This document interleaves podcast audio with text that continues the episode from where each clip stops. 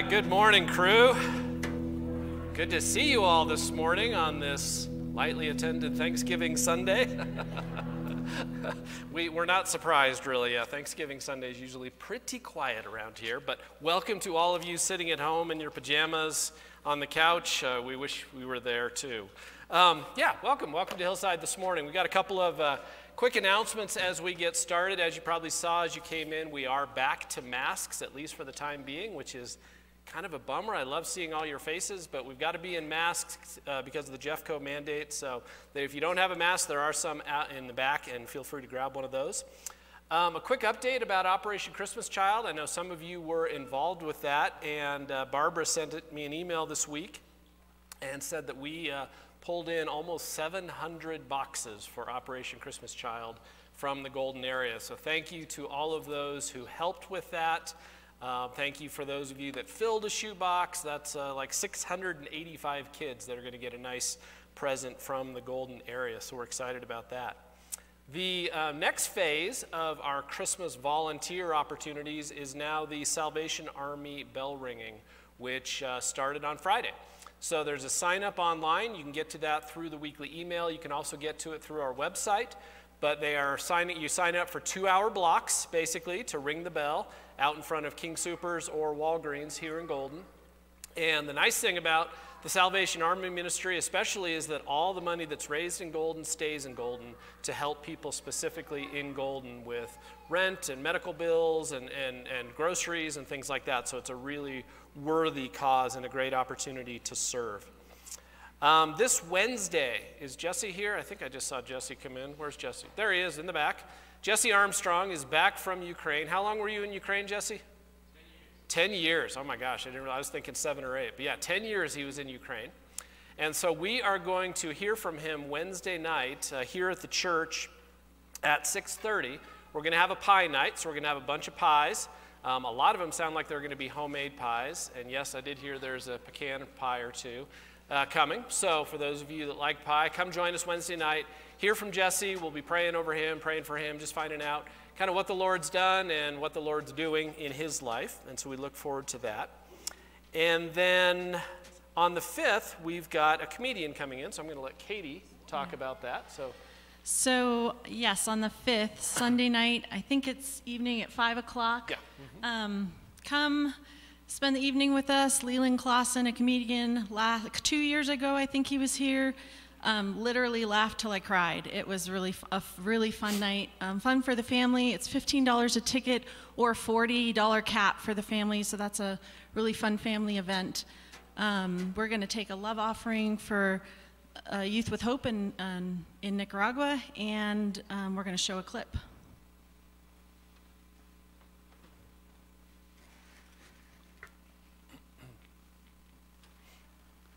Awesome, but the best year ever. This one year, I asked for this thing called the Armatron. And the Armatron was this real, oh, it's up. I can see you looking. Oh, look at that. Look at it in all its glory. Oh, it's beautiful, isn't it? Look at that. See, uh, so you had little toggles and that moved the arm. And you see the base? Well, it was just like a massive base. Uh, it had to be that big because that's where all the batteries went. And it went through power. Like it was just, it was like, are we out again? You just keep shoving batteries in there. Just like coal in an old train, right? Just keep going.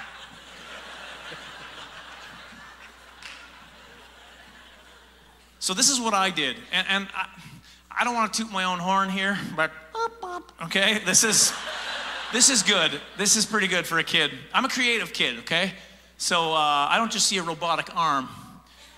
I see more than that. So this is what I did with it. You know, it's gonna blow your mind. I put a sock puppet on that thing.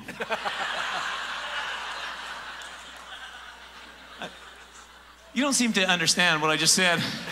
I put a sock puppet. It's the first, it was, I was ahead of my time.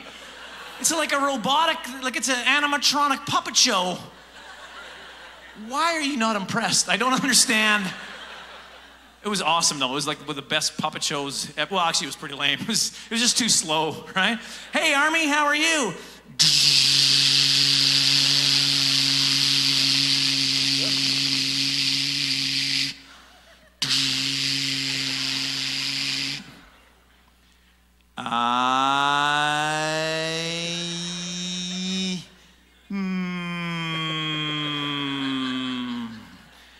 Fi. Mm, we're out of batteries. All right. Well, there is. Uh, is it on Hillsides? Hey guys, welcome to Forward. We're a new type of doctor. Okay, back.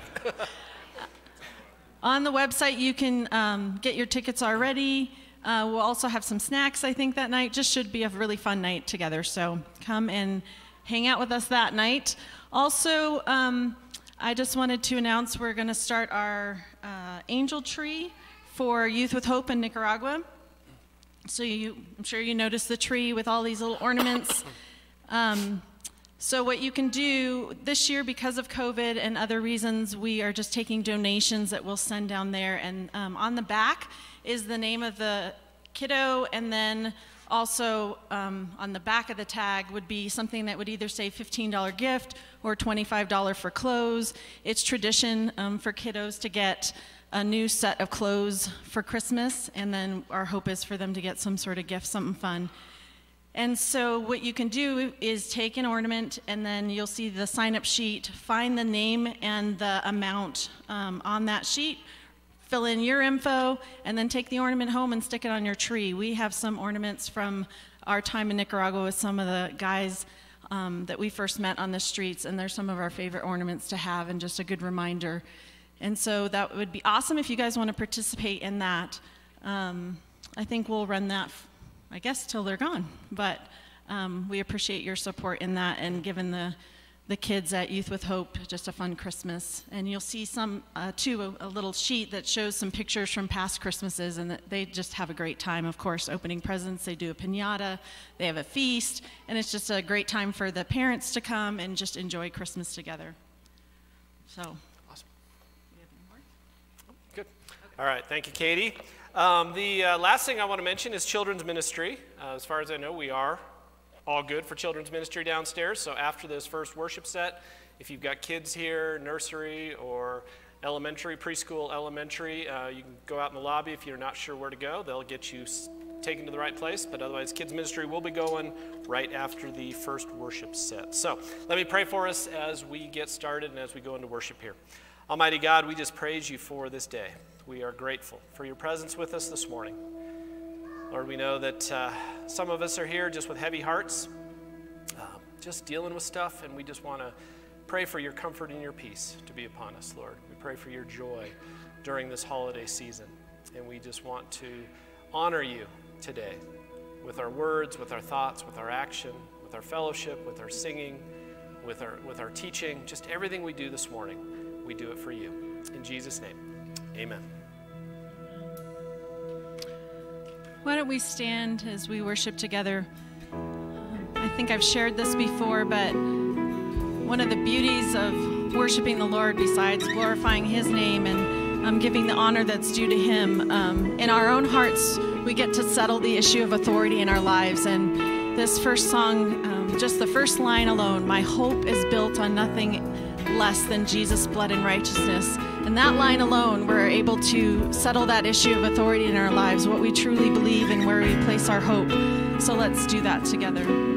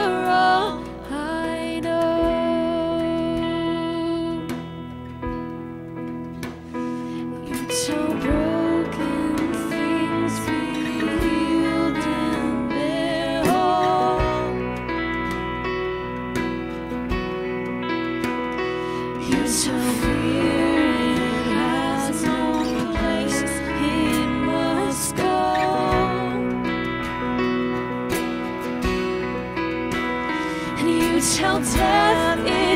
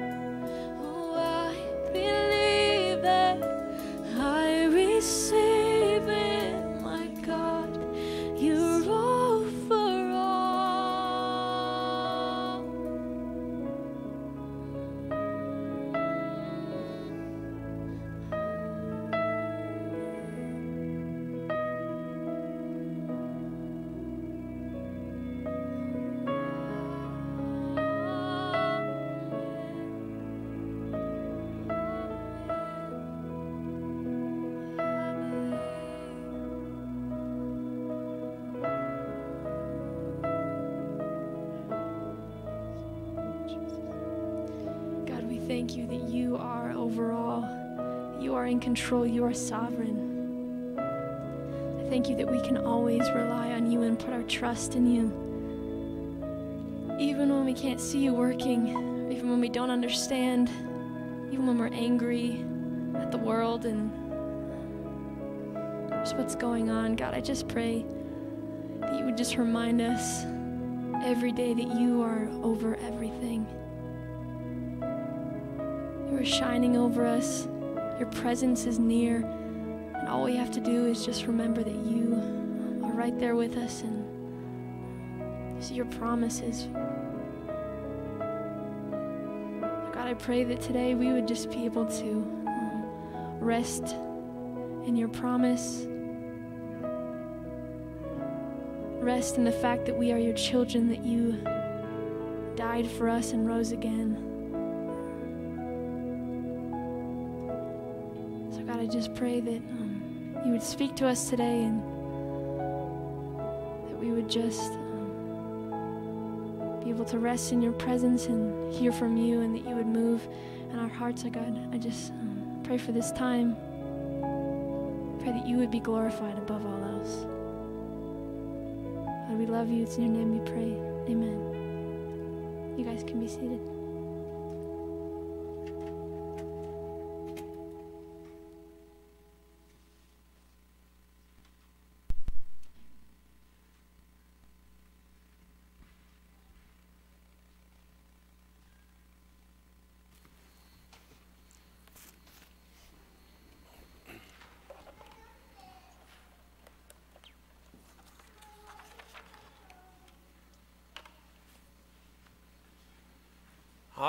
Good morning, everyone.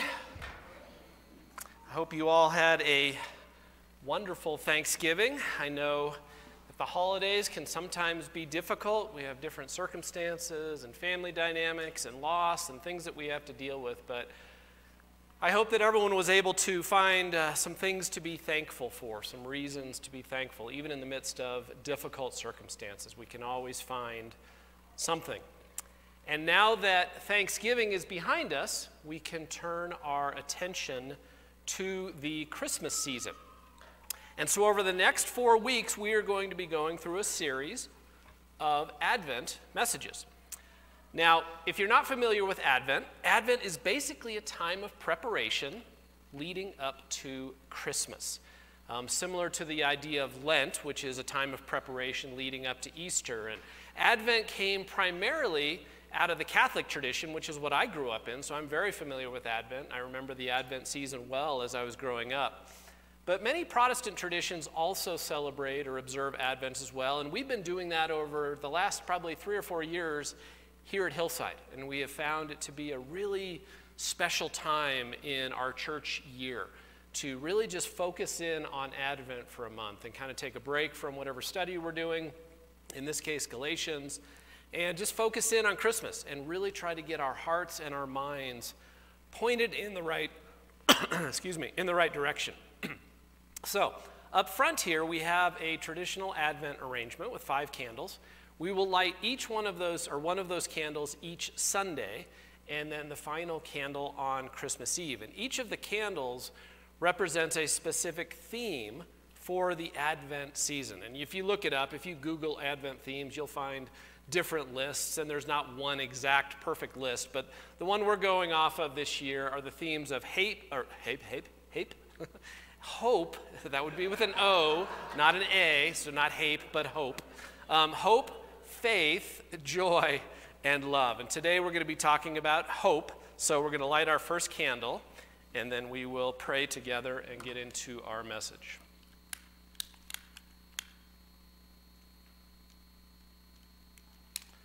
That was much more dramatic in rehearsal, but just kidding. Let's pray. Father God, we do just come before you uh, during this Christmas season, um, and we are grateful. We are grateful that this season is about you. It's about the Christ child, it's about the birth of our Savior. And Lord, it's easy to get caught up in the trappings of the world, so help us not to do that. Help us to focus on these themes. Help us to focus on hope and faith and joy and love and help us to share those things with those around us. And Lord, as we come before you this morning, we just pray that uh, our words would honor you, would glorify you, that this message would just illuminate your word for us, and that we would go away edified and encouraged. In Jesus' name, amen. Now, when you think about the Bible and when you think about Christmas, where does your mind go? What part of the Bible do you think of? Typically, the Gospels, right? And probably the Christmas stories that are present in Matthew and Luke. But the Christmas story actually begins long before that. It actually begins in the Old Testament, thousands of years before Christ was born. And since our topic this morning is about hope, I want to go back into the Old Testament because the Old Testament is full of hope, the hope of a Messiah. You see, hope doesn't begin with the Gospels. Hope doesn't begin with chapter 1, verse 1 of the book of Matthew. Hope doesn't begin the day Jesus was born. The idea of hope, hope for a Savior, goes back to the very beginning of the Bible because hope began right after the fall. So, this morning I want to spend a little time looking at several key texts in the Old Testament as they relate to our Savior Jesus Christ and the celebration of his birth at Christmas. Now, there are literally hundreds of prophecies in the Old Testament that relate to Jesus. And some of them are very familiar at Christmas time. So for example, Isaiah 7:14, which says, "Therefore the Lord himself will give you a sign. The virgin will be with child and will give birth to a son and will call him Emmanuel." Or Isaiah 9, 6 and 7, which says, For to us a child is born, and to us a son is given, and the government will be on his shoulders, and he will be called Wonderful, Counselor, Mighty God, Everlasting Father, Prince of Peace. Of the increase of his government and peace, there will be no end. He will reign on David's throne and over his kingdom, establishing and upholding it with justice and righteousness from that time on and forever. Or Micah chapter 5, verse 2, which says, But you, Bethlehem Ephrathah, though you are small among the clans of Judah, out of you will come for me one who will be ruler over Israel, whose origins are from old, from ancient times. Okay, so those are pretty typical prophecies that we read about at Christmas. But I'm not going to focus on those more obvious prophecies this morning. I want to focus on some of the less obvious, some of the more obscure prophecies that were a source of great hope for God's people for thousands of years before Jesus was born. Because these passages can be a source of hope for us as well. And with the benefit of hindsight, we can see how Jesus fulfilled these prophecies, which should deepen our faith. So, to start with, I want to go all the way back to the book of Genesis and the account of the fall of humanity in the Garden of Eden. Now, it may seem a little odd to talk about the fall of humanity around Christmas time, but that's where it all started. Without the fall, we wouldn't need a Savior. So that's really where it all began. So in Genesis 1 and 2, we read the account of God creating the world. And then in Genesis 3, we read about Adam and Eve and how they rebelled against God, eating the forbidden fruit and ushering sin into the world along with that act. And from that point forward, the Bible is a story of redemption. The Bible is a story of reconciliation. It is a story of God bringing the most beloved part of His creation, humanity, us, back to Himself after we had rebelled. And Genesis 3 gives us a foreshadowing of how this reconciliation would occur. It says, When the woman saw that the fruit of the tree was good for food and pleasing to the eye and also desirable for gaining wisdom, she took some and ate it. She also gave some to her husband who was with her, and he ate it. Now, ladies, you guys get a bad rap. Eve gets the rap here. But what does this say? Adam was right there with her, and he knew better. He's the one that received the command from God not to eat it. And he didn't stop her either, so they were both completely guilty in this. Then the eyes of both of them were opened, and they realized they were naked, so they sewed fig leaves together and made coverings for themselves. Then the man and his wife heard the sound of the Lord God as he was walking in the garden in the cool of the day, and they hid from the Lord God among the trees of the garden. But the Lord God called to the man, Where are you? He answered, I heard you in the garden, and I was afraid because I was naked, so I hid. And God said, Who told you that you were naked? Have you eaten from the tree that I commanded you not to eat from? The man said, Well, the woman you put here with me, she gave me some fruit from the tree, and I ate it. Then the Lord God said to the woman, What is this you have done? The woman said, The serpent deceived me, and I ate it. So we already see this, this break of harmony and this, this blame shifting. So the Lord God said to the serpent, serpent, Because you have done this, cursed are you above all the livestock and all the wild animals. You will crawl on your belly and you will eat dust all of the days of your life. So, right here, after Adam and Eve sinned, God declared the consequences upon the serpent for its deception. Now, sometimes we think the man and the woman were cursed, but the man and the woman weren't cursed. The only two things that were specifically cursed, according to the text, were the serpent and the ground. But the serpent would be cursed, and the serpent would be destined to crawl on its belly and eat dust all of its life, this, this idea of humiliation. Then in verse 15, God foreshadows the ultimate resolution to the problem of sin. So we have the problem of sin show up in Genesis 3 at the very beginning, and then immediately God foreshadows, declares that there would be a solution for this problem of sin. And he says, And I will put enmity between you, speaking to the serpent, and the woman, and between your offspring and hers. He will crush your head, and you will strike his heel. Now, this verse, verse 15, is known as the Proto Evangelium, the first gospel.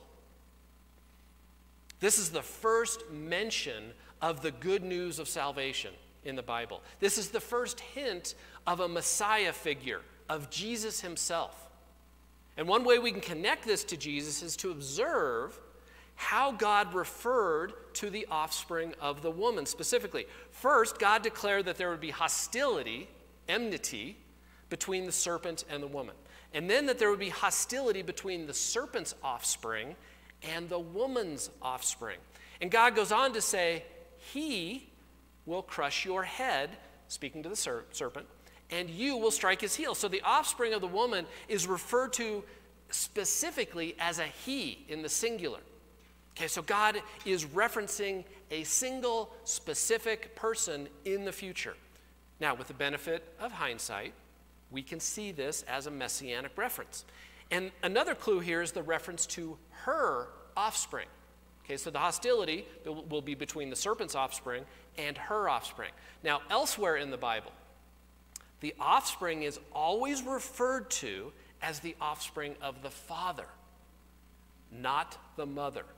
The word is zerah, which can be either seed or offspring, and we always see it the seed of the father, the offspring of the father. But in this case, it is referred to as her offspring, the offspring of the mother. It is a unique case. Again, with the benefit of the hindsight, this is interpreted to mean that the offspring that God is referring to here would have no earthly father. Okay? And as we know, Jesus, born to a virgin, had no earthly biological father. So the enmity between your offspring and hers refers ultimately to the hostility between the devil and Jesus Christ. The devil would strike at the heel of Jesus Christ with the crucifixion. But Jesus would crush the head of Satan through his death and resurrection. And so the offspring of the woman would have the final victory. So, this declaration by God in Genesis 3 foreshadows the coming of a Messiah, a Savior, one that would have victory over Satan, sin, and death. And that coming of the Savior is what we celebrate during Advent, culminating at Christmas. Now, the other three prophecies I want to look at briefly this morning have to do with the Messiah being a prophet, a priest, and a king. So let's look briefly at Deuteronomy 18 and a prophecy that the Messiah would be a prophet. Now, the book of Deuteronomy, if you're not real familiar with it, is basically Moses' farewell speech to the Israelites. So when you read Deuteronomy, you kind of see this recapping of the history of Israel and their, their time with God and just the, what, what's happened to that point. And you see a restating of the law, and people look at it and say, well, why is this so redundant? Well, it's because Moses was restating all this for the Israelites. They were about to go into the promised land not under the leadership of Moses, but under the leadership of Joshua. because Moses had been told by God that he would not enter the promised land. So he's addressing the Israelites for the last time before he died.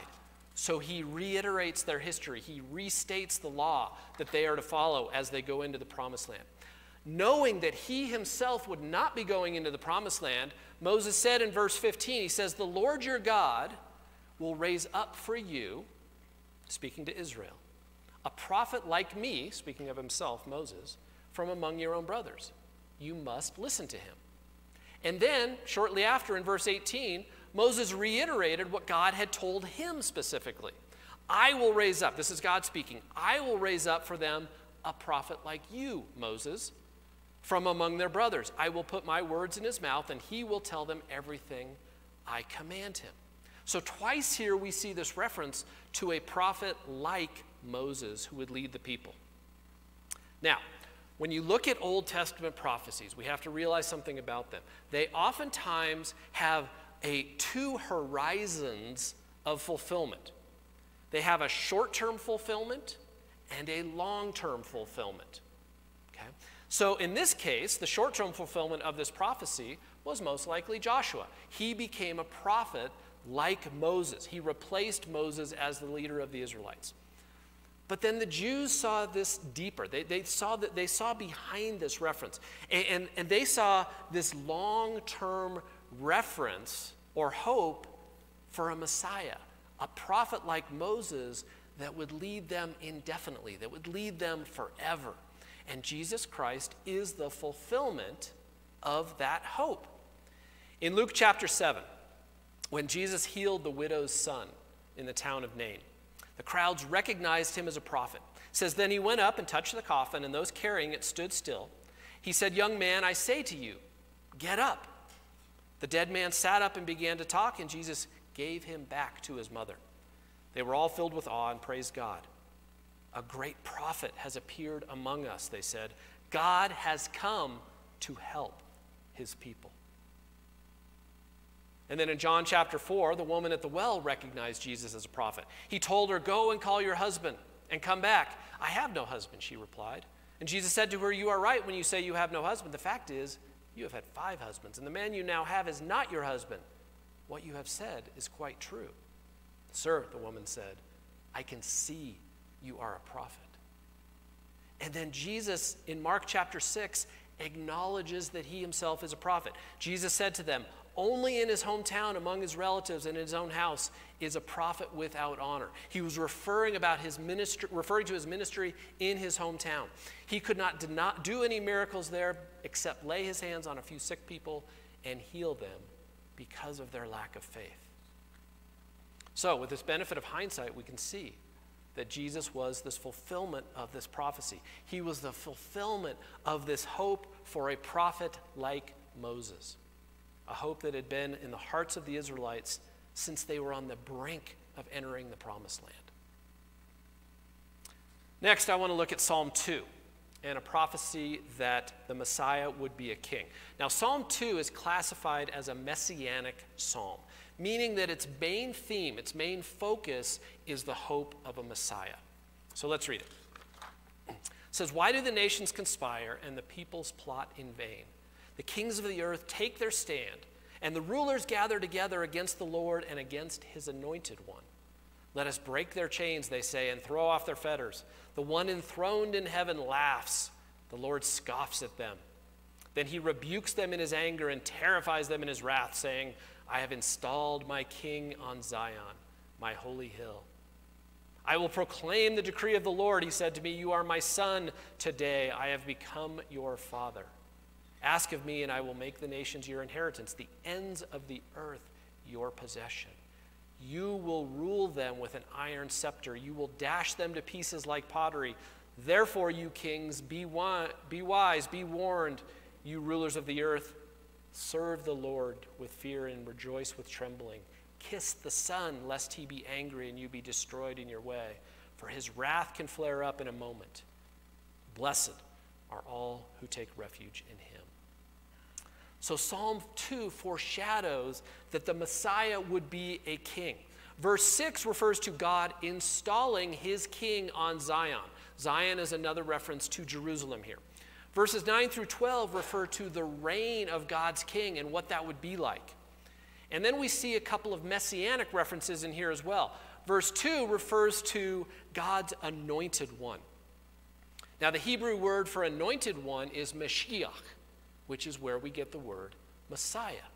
Messiah simply means anointed one. And then in verse 7, we see this quotation You are my son today, I have become your father. This refers to the father and son relationship between God and the Messiah. And this connection to Jesus is made explicitly in several places in the New Testament, including Acts chapter 13. This is Paul speaking to a synagogue in Pisidian Antioch. He says, We tell you the good news. What God promised our fathers, our Jewish fathers, the patriarchs, he has fulfilled for us, their children, by raising up Jesus. As it is written in the second psalm, You are my son, today I have become your father. So there's that direct reference back to Psalm 2. The fact that God raised him from the dead, never to decay, is stated in these words. And this is from Psalm 16 I will give you the holy and sure blessing promised to David. So it is stated elsewhere, you will not let your Holy One see decay. So there's all kinds of connections here between Paul's speech in the synagogue to these prophecies in, Acts, or in, in Psalms 2 and Psalm 16. So, with the benefit of hindsight, we can see that Jesus was the fulfillment of this prophecy that the Messiah would be king.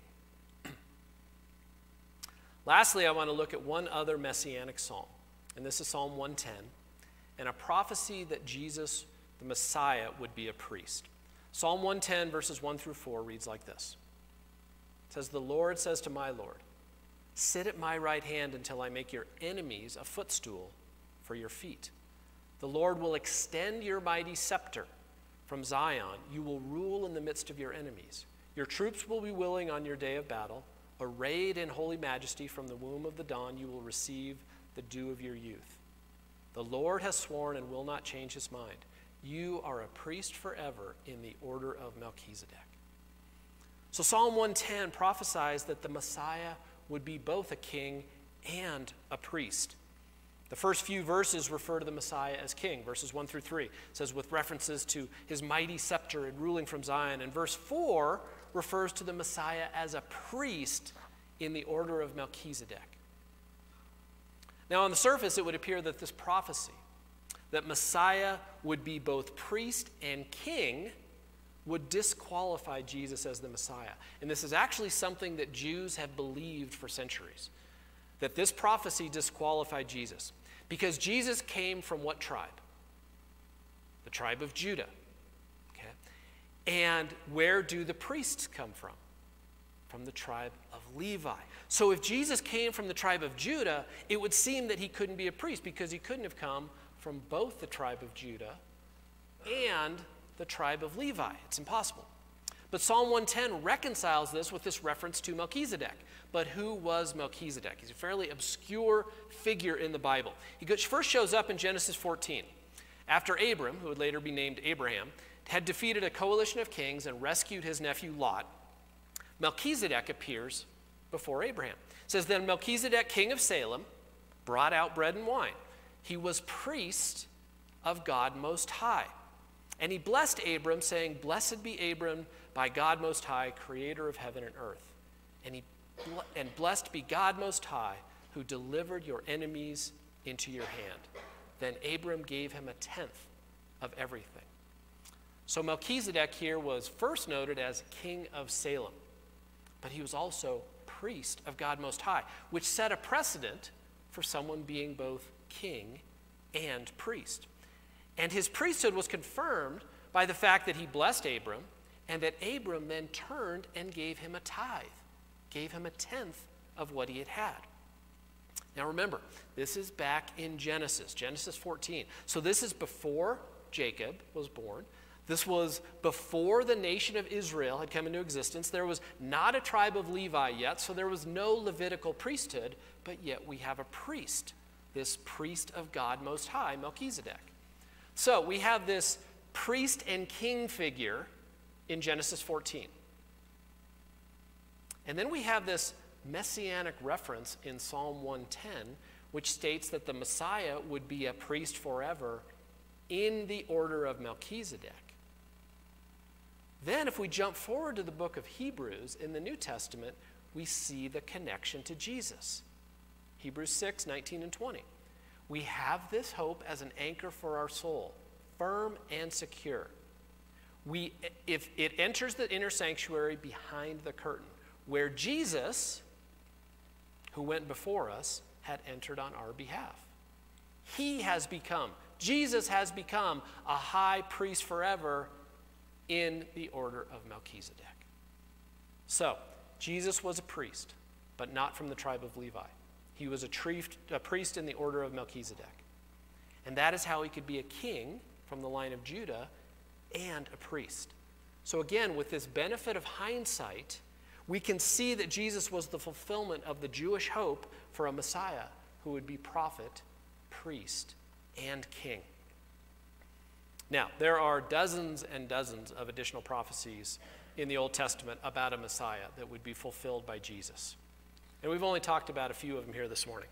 The point is, Jesus Christ was and is the fulfillment of hope in the Old Testament. And Jesus was the fulfillment of the Messiah for Israel, and he is the fulfillment for our hope for a Savior today. And that is why we focus on hope this first week of Advent as we prepare to celebrate the birth of Christ in Christmas. So, what's the point of all these Old Testament prophecies and the evidence that, that Jesus fulfilled these prophecies? Why does it matter to us today? Well, first and foremost, as believers, it should give us greater confidence in the object of our hope. Our hope is in our Savior. Our hope is in Jesus Christ. And when we see Jesus Christ in the overall context of the Bible, we see that the whole story culminates in Him. After Adam and Eve sinned, their relationship between humanity and God was broken. And there was nothing that humanity could do to fix it. There is nothing that we can do to fix that relationship. So God put into motion his plan for reconciliation, his plan for redemption. And we see foreshadowing of that plan through thousands of years in the Old Testament. And that plan was fulfilled through the birth, life, death, and resurrection of Jesus Christ. So as you prepare for Christmas, Keep that in front of mind. Don't let everything push that out of your mind. We know our Savior, we know our Messiah. Our hope has been fulfilled. Our hope has been made certain by this fact. And knowing that our hope has been fulfilled should lead us then to share that hope with others. Because in many ways, I feel like our world is losing hope. The enemy has smothered it especially around Christmas, with materialism, the commercialism, the busyness, the stress, the strife.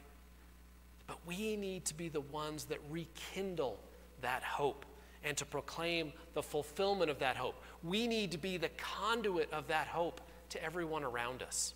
And it starts with those closest to us. I mean, think about your family. Think about your friends. Think about your neighbors. Think about your coworkers. Do they all know Jesus as their Savior? Is this hope certain for them? If not, then pray for boldness.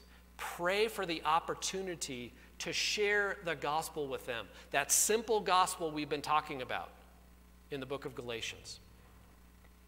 And pray, this is even more important, that the Holy Spirit would draw them irresistibly, relentlessly to Jesus as their Savior. Because ultimately, it's the job of the Holy Spirit, right? We're to share the message, but we don't save people. We can't save people. We can draw other people to them with our words and our life and our model and our example, our countenance, but it's the Holy Spirit that does the heavy lifting. It's the Holy Spirit that draws their hearts irresistibly to Christ. And then pray that God would bring others into your life God sovereignly places people into our lives.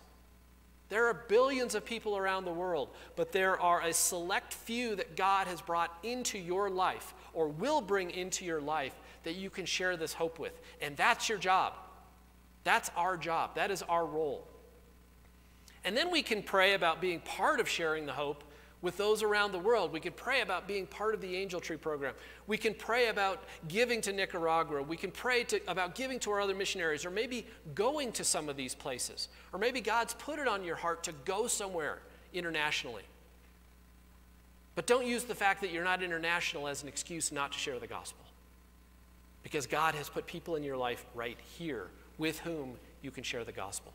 Like Acts, Acts, chapter 1, verse 8 says, You will be my witnesses in Ju- Jerusalem and in all Judea and Samaria and to the ends of the earth. So it starts close to home.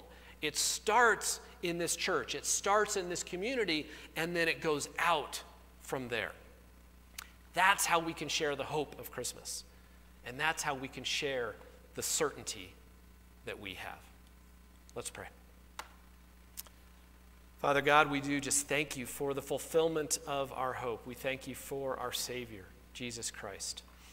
And as we go into this Christmas season, as we consider Christmas, Lord, help us to keep the Christ child front and center in our plans, in our preparations, in our devotional time, in our minds, just in everything we do.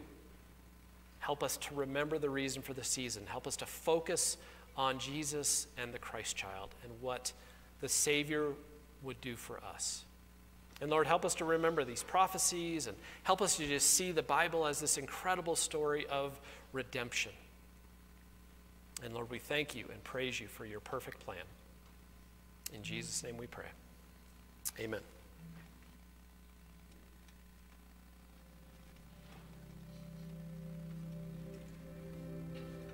We're going to sing a new song.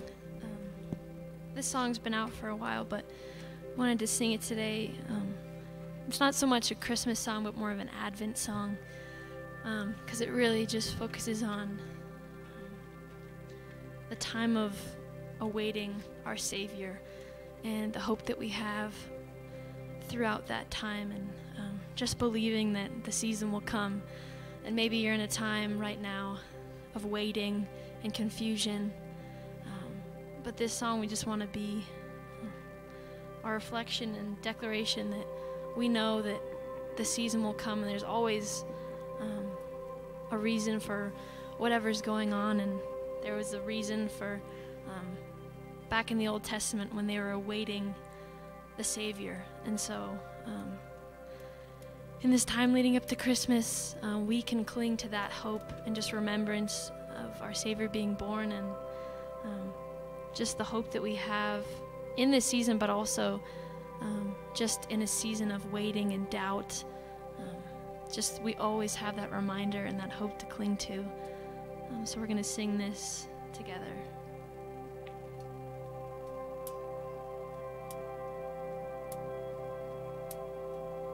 Like frost on a rose Winter comes for us all. Oh, how nature acquaints us with the nature of patience. Like a seed in the snow, I've been buried to grow. For your promise is from sea to sequoia. Cause I know, though the winter is long, even richer the harvest it brings. Though my waiting prolongs, even greater your promise for me like a seed. I believe that my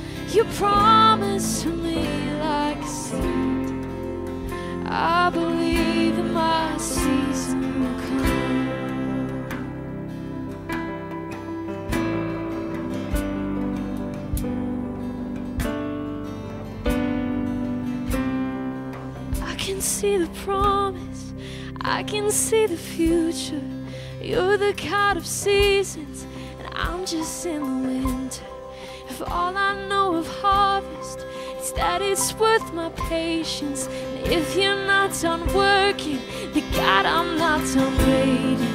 You can see my promise, even in the winter. You're the kind of greatness, even in a manger.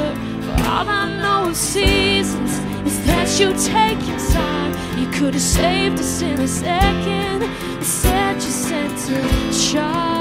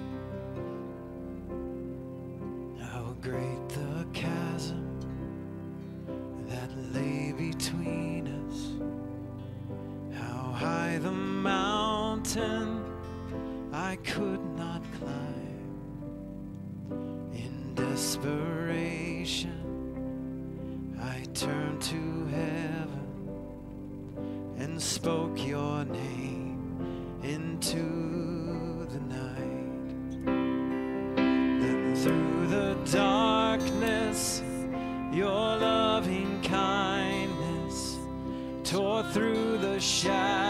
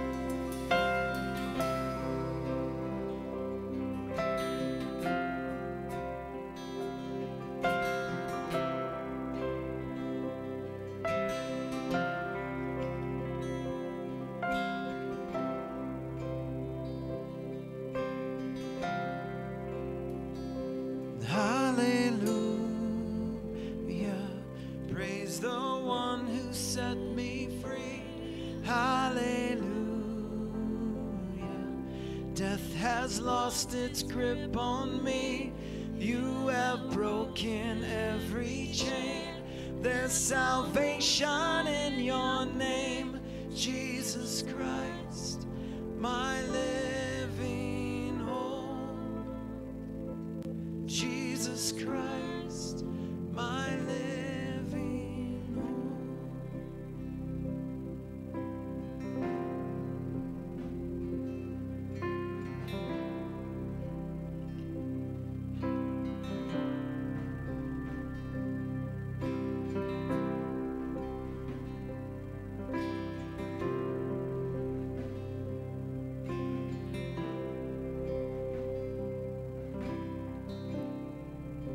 thank you for the hope that we have in you. The hope that is alive and with us.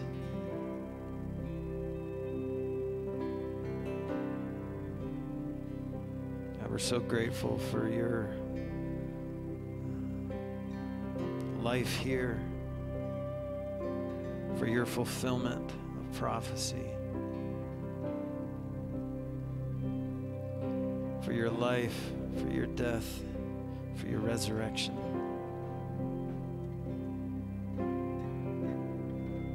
God, thank you for the hope that fills our hearts.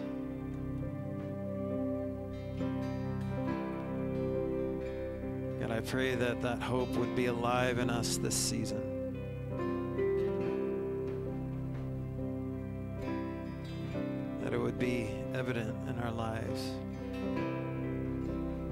Contagious in our lives.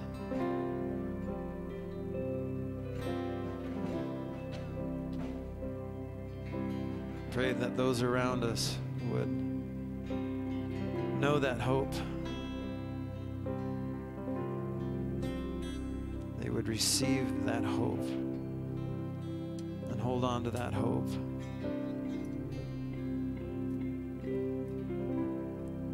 God, we love you praise you today.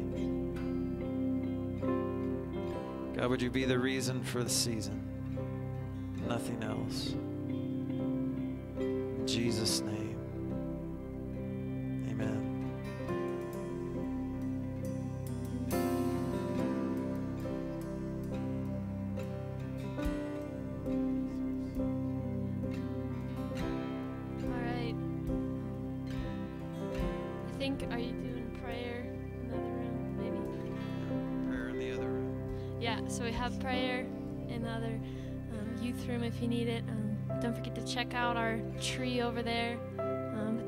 For worshiping